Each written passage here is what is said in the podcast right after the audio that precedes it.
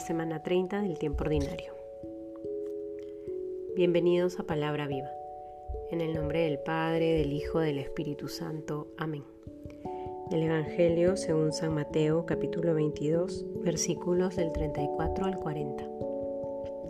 Mas los fariseos, al enterarse de que había tapado la boca a los saduceos, se reunieron en grupo, y uno de ellos le preguntó con ánimo de ponerle a prueba, Maestro, ¿cuál es el mandamiento mayor de la ley?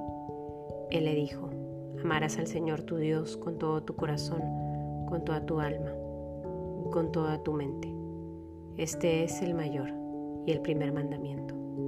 El segundo es semejante a este, amarás a tu prójimo como a ti mismo. De estos dos mandamientos penden toda la ley y los profetas.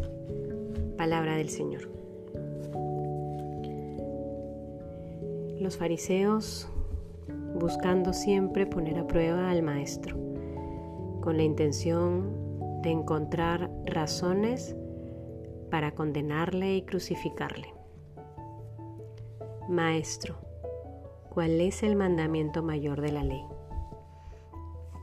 Jesús como ya lo hemos venido rezando en este último tiempo, a nada le teme.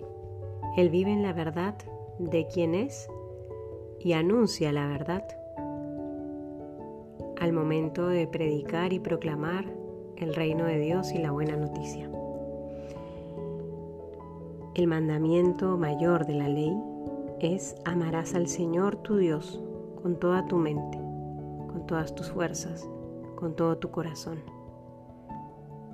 Ese es el principal. Y amarás a tu prójimo como a ti mismo. Un mandamiento semejante al primero.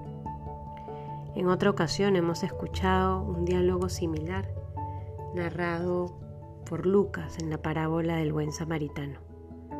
El legista, el experto de la ley, que se le pregunta a Jesús, ¿cuál es el mandamiento importante, el mandamiento principal?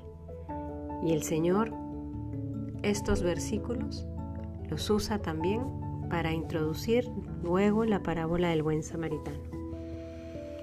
Este domingo nos regala estos seis versículos concisos para que pongamos la mirada en lo único necesario, en lo más importante, amar al Señor nuestro Dios con todo el corazón, con toda el alma, con toda nuestra mente. ¿Qué significa amar a Dios con todo el corazón, con toda el alma, con toda la mente? ¿Es Él el dueño de tu vida? ¿En todo momento buscas cumplir su voluntad? ¿Te dejas afectar por su amor, por su palabra? El viernes rezábamos ese evangelio donde Jesús le decía hipócritas a sus oyentes, porque eran capaces de leer los signos de la naturaleza, pero poco atentos a los signos que Dios les daba para su vida. ¿Eres capaz tú de reconocer el paso de Dios en tu vida? ¿Logras entrar en sintonía con aquello que Él te va mostrando como camino? ¿Es Él el dueño de tu corazón? ¿Es Él la fuente de tus afectos? ¿Es Él quien ordena tus deseos?